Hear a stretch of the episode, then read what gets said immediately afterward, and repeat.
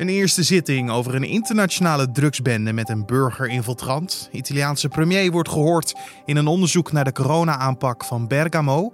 En vandaag zullen de ogen weer gericht zijn op een grote Nederlandse terreurzaak. Het gaat om een vereidelde aanslag in 2018, maar er ontbreken nog een aantal belangrijke puzzelstukken in deze zaak. Dit wordt het nieuws. Op de telefoon van Hardy staat nog veel meer bewijs. Daar staan namelijk dan de gesprekken die hij heeft gevoerd. En daarmee zouden wij kunnen aantonen uh, dat, dat mijn cliënt uh, is uitgelokt. Alleen die telefoon die is verdwenen. Dat was rechtbankverslaggever Joris Peters, die voor nu.nl vandaag in de rechtbank van Rotterdam de zaak zal bijwonen. Daar gaan we straks uitgebreid over praten. Maar eerst kijken we kort naar het belangrijkste nieuws van nu. Mijn naam is Carne van der Brink en het is vandaag vrijdag 12 juni. Noord-Korea ziet er weinig in om een persoonlijke band tussen de Noord-Koreaanse leider Kim Jong-un en de Amerikaanse president Donald Trump te behouden als de Verenigde Staten zich bezig blijven houden met vijandig beleid. Dat heeft de minister van Buitenlandse Zaken gezegd tegen het Noord-Koreaanse staatspersbureau. Volgens de minister laat Amerikaans beleid zien dat Washington een langdurige dreiging vormt voor Noord-Korea. Het land gaat erom militaire middelen ontwikkelen waarmee het de VS kan bedreigen. En dan blijven we nog even bij de Amerikaanse president Donald Trump. Die heeft namelijk aangekondigd dat zijn kabinet met een decreet zal komen die de politie moet adviseren om met een nationale norm te komen voor het gebruik van geweld. Aanleiding voor dit decreet is de dood van de zwarte Amerikaan George Floyd door politiegeweld en de daaropvolgende nationale en internationale onrust. Tevens beloofde Trump dat zijn kabinet meer gaat investeren in politietraining en in een programma waarbij maatschappelijk werkers met de politie samenwerken.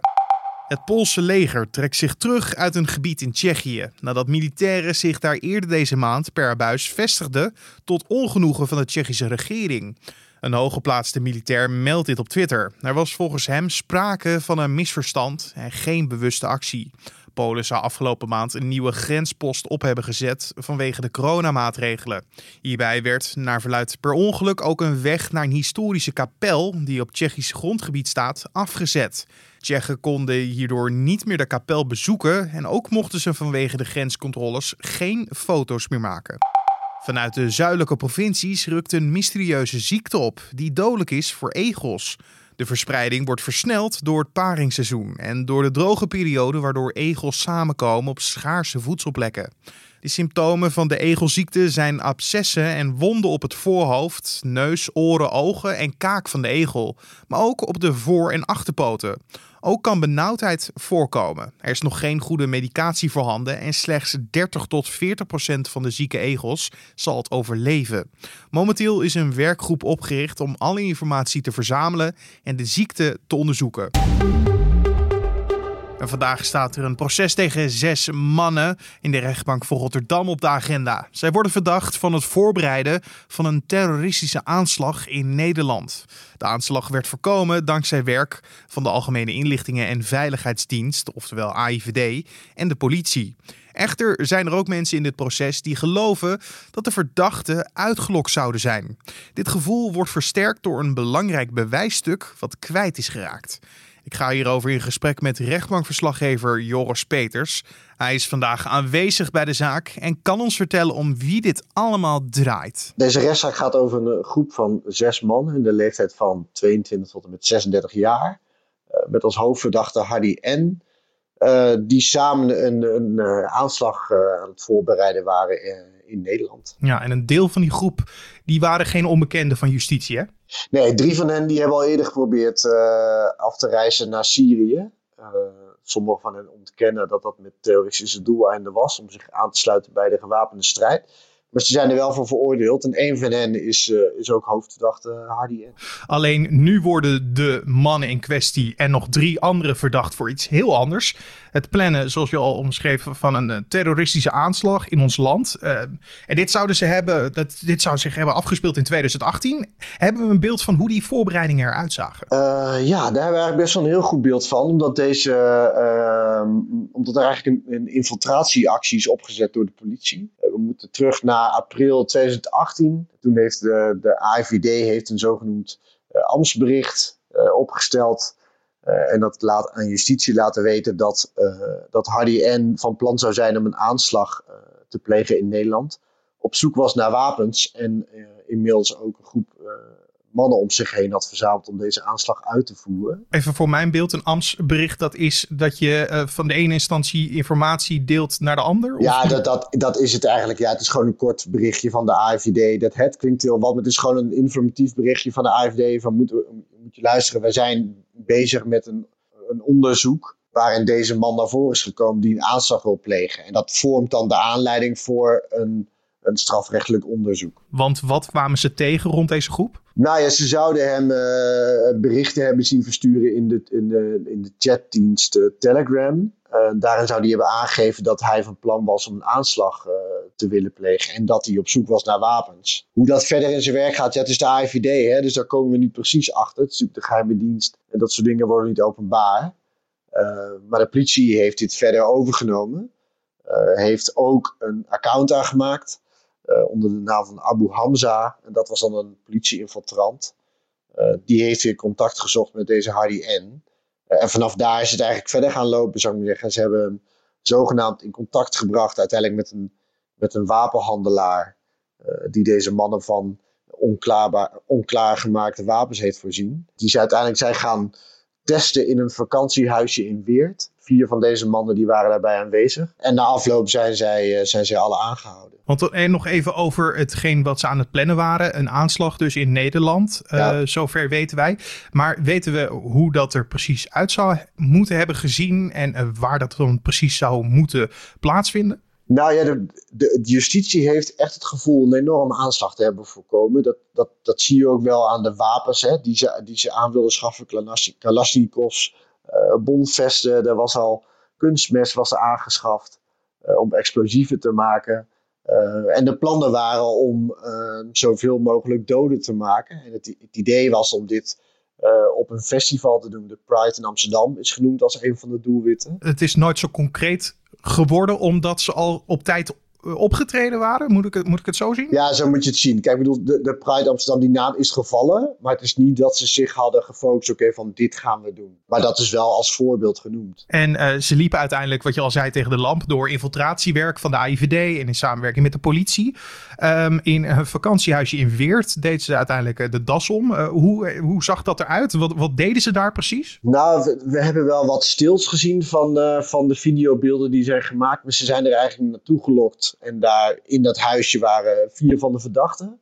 Uh, en twee undercover agenten die zich voordeden als uh, een van hen als wapenleverancier en ander als een tussenpersoon. En daarin kregen zij uh, Kalashnikovs aangeleverd en bofvesten en enkele handvuurwapens. En die zijn ze daar eigenlijk gaan uitproberen. En we krijgen vandaag in de zittingszaal ook de beelden te zien die zijn gemaakt in dit vakantiehuisje. We hebben beelden gezien van hoe ze werden ingerekend. Dat was echt een grote operatie, hè? Ja, het zeker. Ja, je ziet hoe serieus het werd genomen. Hè. Ik bedoel, veel uh, bewapende politieagenten die, uh, die en in Weert, maar ook in een uh, in woning in Arnhem binnen vielen. En uiteindelijk zeven personen werden aangehouden, waarvan één uiteindelijk niks met de zaak te maken bleek te hebben. Of in ieder geval maar een kleine bijdrage had. Uh, dus die is op vrije voeten gesteld en de zaak draait nu echt om zes, uh, zes personen. Alleen de advocaat van de hoofdverdachte Hardy N. Uh, zegt nu dat zijn cliënt uitgelokt is door de AIVD. Ehm, maar wat zou volgens deze partij dan het echte verhaal zijn? Wat er echt zou hebben plaatsgevonden? Ja, die, die, zij zeggen eigenlijk dat Hardy N. in 2017 is benaderd door twee personen waarvan zij vermoeden dat het AIVD-agenten zijn. En dat zij Hardy N. zover hebben gekregen om een aanslag te plegen in Nederland. en als je dat kan bewijzen, kijk, uitlokken van een misdrijf, dat mag niet. Uh, dan is het niet meer strafbaar. Je mag niet, de politie mag niet iemand aanzetten tot een misdrijf. En zij zeggen, zij willen daarom heel graag ook deze, deze agenten van de AIVD willen ze in de rechtbank horen. Ja, maar het is nogal wat ze hier claimen. Hebben ze daar dan ook bewijs voor? Nou ja, ze hebben een aantal mails uh, tot de beschikking van die twee personen die ik eerder noemde. En daarin staat onder andere van je moet echt even een nieuw e-mailadres aanmaken, een veilig adres, zodat een contactpersoon uh, contact met je kan opnemen. Um, nou, de, de, advocaat ziet daar de eerste flinters uh, van bewijs in, van dat, dat hij is uitgelokt. Maar hij zegt, op de telefoon van Hardy staat nog veel meer bewijs. Daar staan namelijk dan de gesprekken die hij heeft gevoerd. En daarmee zouden wij kunnen aantonen dat, dat mijn cliënt is uitgelokt. Alleen die telefoon die is verdwenen. Die, de politie heeft hem begin van het jaar nog gesproken tijdens een verhoor. En ze zouden beloofd hebben van de volgende keer dat jullie spreken, nemen we je telefoon mee. En dan gaan we samen naar die berichten kijken. Ehm, maar dat bleek eh, drie maanden later niet meer het geval te zijn. Want tijdens een interne verhuizing is die telefoon uh, kwijtgeraakt. En uh, welke verklaring wordt daar nu voor gegeven vanuit de verschillende partijen? Nou ja, uh, zelf die zei dat hij het gevoel had in een slechte film te zijn beland. En in een film waarin de veiligheidsdiensten bewijzen verdoezelen. Hij vindt het nogal opmerkelijk dat in, in, zo, in een van de grootste terrorismezaken in Nederland, misschien wel de grootste, zo'n belangrijk stuk bewijs verdwijnt. En hij zegt: Ik zal wel worden weggezet als een complotgekkie. maar dit stinkt. en des te meer reden om de AIVD te horen die mogelijk meer kunnen verklaren of mijn cliënt altijd iets uitgelokt. Maar gaat dat ook gebeuren? Ik denk het niet. Uh, dit verzoek is al meerdere malen ingediend. Uh, de rechtbank neemt daar vandaag wel een besluit over. De, het verzoek is al meerdere malen afgewezen. En ik weet niet of de mails die hij nu heeft ingebracht sterk genoeg zijn om de rechtbank er nu wel ervan te overtuigen om deze uh, IVD-agenten te horen. Maar de telefoon waar we het net over hadden, die is zoek. Uh, maar is daarmee ook het mogelijke bewijs zoek geraakt? Nou de, de, nou, de officier van justitie zegt: we hebben een backup gemaakt van de telefoon en de volledige inhoud uh, zit in het dossier. Alleen die advocaat zegt: op de, in dat dossier is inderdaad wel te zien dat mijn cliënt Telegram op zijn telefoon heeft gehad. Maar de inhoud van die berichten, die is weg. Dus die, die, kan ik niet, die kan ik niet meer beschikken met een cliënt en die, die kan ik niet meer aan de rechtbank uh, tonen. Dus ja, als dat inderdaad het geval is, dan, dan is, is dat vrij kansloos. Ja, ja eh, de, de, vraag is inderdaad: wordt nou de, deze partijen tegengewerkt door de AIVD? Is er sprake van vuil spel? Stel dat dat zou inderdaad het geval zijn. Er, is bewijs, er wordt bewijs gevonden waaruit dat blijkt.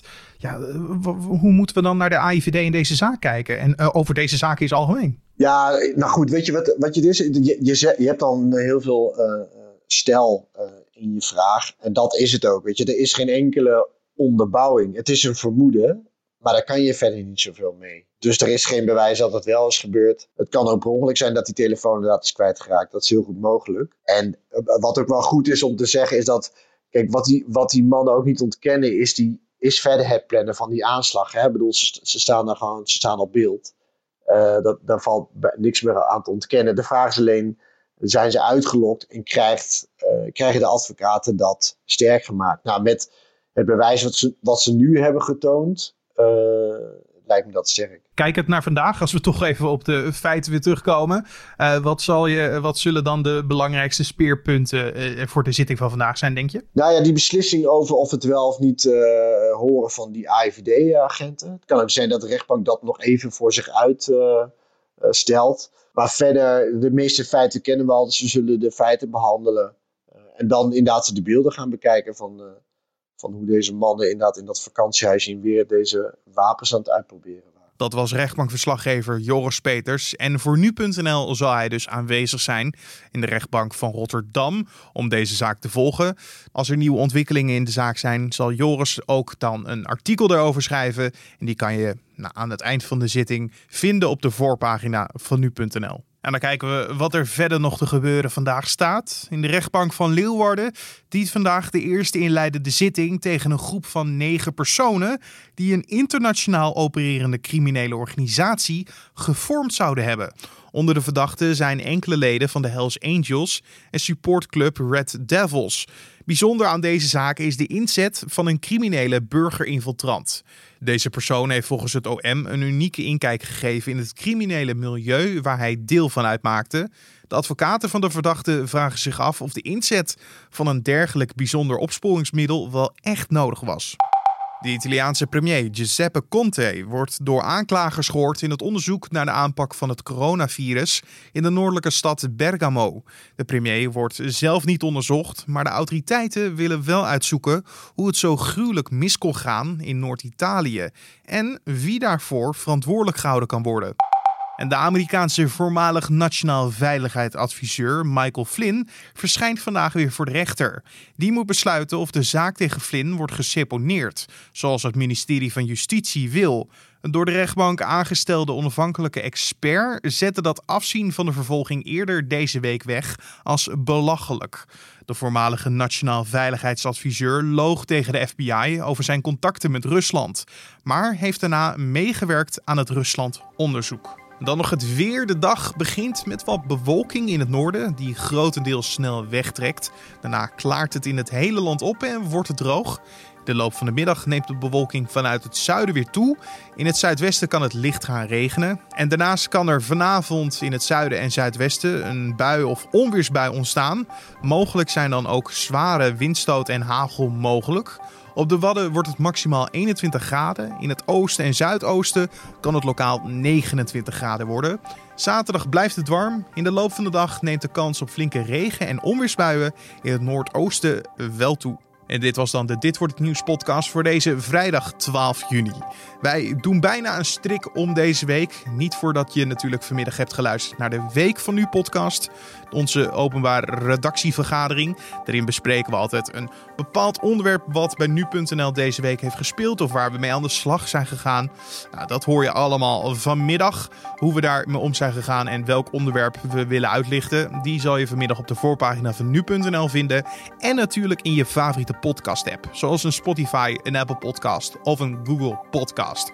Want als je je nog niet hebt geabonneerd op deze podcast, doe dat vooral. Het is volledig gratis. En dat doe je door te zoeken naar nu.nl streepje of slash dit wordt het nieuws. dan vind je ons, kan je je gratis abonneren en zo mis je geen aflevering. Daarnaast kan je ons helpen met feedback door een mailtje te sturen naar podcast.nu.nl of je kan een recensie achterlaten bij Apple Podcast. Mijn naam is Carne van der Brink. Ik wens je een hele mooie dag en een hartstikke mooi weekend. Ga ervan genieten, dan doe ik dat nu ook al. Dankjewel en tot de volgende.